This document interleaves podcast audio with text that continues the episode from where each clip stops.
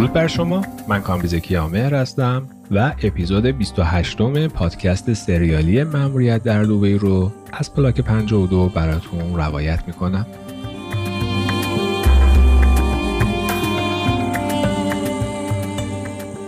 اگر به خاطر بیارید در اپیزود 27 براتون تعریف کردم که فیتز برای تهیه توپ ها و مسلسلایی که برای تجهیز لنج های سپه همون شریک ایرانی شیخ راشد حاکم دوبی نیاز داشت عازم تهران شد و توسط لیلا اسمیت با سرهنگ نازم رئیس اداره تسلیحات ارتش تماس گرفت.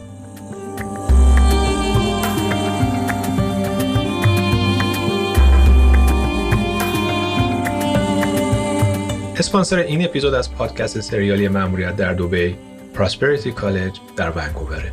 این کالج یک مرکز آموزشی پویا، مدرن و حرفه‌ای به مدیریت سعید گل محمدیه که سالها تجربه coaching، مدیریت و mentoring رو با تعهد بر کیفیت بالای آموزش کنار هم گردآوری کرده.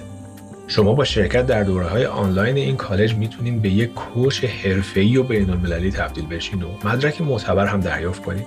coaching رو زندگی کنید و از نوع بودنتون و انتخابتون لذت ببرید.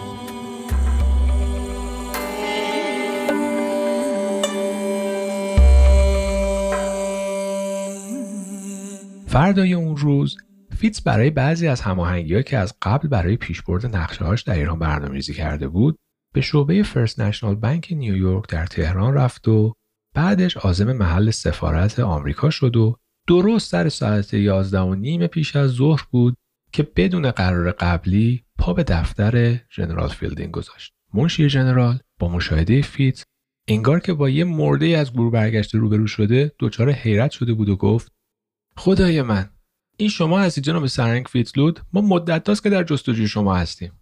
فیتز لبخند شیطنت آمیزی تحویلش داد و گفت جایی زیاد دوری نرفته بودم. همین دور و بر بودم و از بازنشستگیم لذت می بردم منشی گفت همین الان به جنرال فیلدینگ اطلاع میدم شما اینجا هستین. لطفا هیچ جا نرین. لحظاتی بعد فیتز در میان استقبال به ظاهر گرم جنرال فیلدینگ وارد دفتر کار او شد.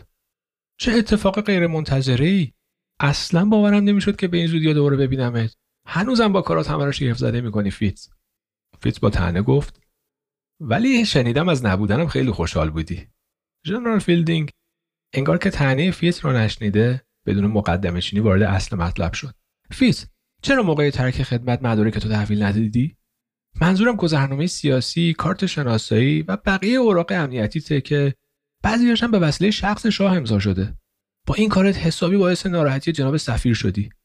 جناب سفیر هنوز موضوع رو با شاه در میون نذاشتن چون نمی‌خواستن کدورتی پیش بیاد. فیتز در پاسخ به جنرال فیلدینگ با خونسردی شونه بالا انداخت و گفت اصلا جای نگرانی نیست خیالت راحت اوراق و مدارکم جای مطمئنیه. روزی که به خدمت من اینجا خاتمه دادی اونقدر همتون دستپاچه بودین که یادتون رفت مدارک رو ازم بگیرین. خودم هم راستش خیلی تحت فشار روحی بودم و یادم رفت که بهتون تحویل بدم. اما قبل از اینکه برم دوبی همه چی رو تو صندوق امانات شعبه First National Bank نیویورک تو تهران گذاشتم. ژنرال با هیجان پرسید الان با خودت آوردیشون؟ فیتز خیلی مطمئن پاسخ داد. گفتم که تو صندوق امانات بانکه هر وقت بخوای میرم و میارم. ژنرال که خیالش راحت شده بود فیتز نقشه تو سرش نیست گفت خدا رو شکر. حالا دیگه مجبور نیستیم خبر مفقود شدن مدارک تو به شاه بدیم و بازخواستمون کنه. خود منم که به امانت داری تو ایمان دارم. اما مشکل ما پیدا کردن تو بود چون گیرت نمی آوردیم و اگه این مدارک به دست خرابکارو بیفته می‌تونن بدون اینکه کسی کاری به کارشون داشته باشه سراسر ایران رو بگردن و هر غلطی که دلشون می‌خواد بکنن. در این هنگام ژنرال گوشی تلفن برداشت و از منشیش خواست ارتباطش رو با سفیر برقرار کنه. و توی گفتگوی کوتاه ماجرای دیدارش با فیتسلود و مدارک سیاسی و اوراق هویت رو برای سفیر توضیح داد و گفت که خیلی زود مدارک تحویل سفارت میشه. چهره جنرال فیلدینگ بعد از مکالمه تلفنی با سفیر درخشندگی خاصی پیدا کرده بود. درست مانند بیماری که از زیر دست جراح سالم بیرون اومده باشه. جنرال که دیگه خیالش از بابت مدارک راحت شده بود، با لحنی دوستانه سعی کرد بفهمه فیتز داره چیکار می‌کنه. پرسید: خب فیتز از این حرفا بگذریم. بگو ببینم این روزا مشغول چه کاری هستی؟ فیتز که تا اون روز برخی از مقدمات مربوط به اجرای نقشه قاچاق اسلحه رو فراهم آورده بود و قصد داشت اطلاعات بیشتری درباره اوضاع و احوال داخلی سفارت و روابطشون با شاه کسب کنه با خونسردی به پرسش ژنرال فیلدینگ پاسخ داد. فعلا که دارم سعی می‌کنم خودم رو با زندگی غیر نظامی عادت بدم. چند روزی هم دوبی بودم و خبرهای دست اولی درباره توطئه ها و عملیات براندازی کمونیستا تو کشورهای منطقه خلیج فارس دارم. که مطمئن هستم برات خیلی جالبه. شنیدن عبارت توطئه کمونیستی حساسیت حرفه‌ای ژنرال فیلدینگ رو برانگیخت. چون تصور می‌کرد گزارش فیتز می‌تونه خوراک بسیار مناسبی برای عرضه کردن به شخص سفیر براش باشه. به اون که ژنرال به قابلیت اطلاعاتی فیتز اعتقاد و اطمینان زیادی داشت. ژنرال با کنجکاوی پرسید دقیقا منظورت از عملیات براندازی چیه و کدوم کشورا منظورته؟ فیتز خیلی جدی ادامه داد.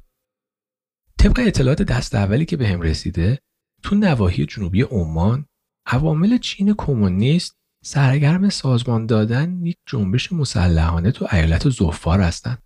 قصدشون هم اینه بعد از اینکه سلطان قابوس سقوط کرد یک قیام کمونیستی تمام ایار را بندازن و کنترل تنگه هرمز و بعدش هم سر تا سر منطقه خلیج فارس رو به دست بگیرن. به نظرم تنها راه مقابله با این خطر تشویق شاه به حمایت نظامی از سلطان عمانه.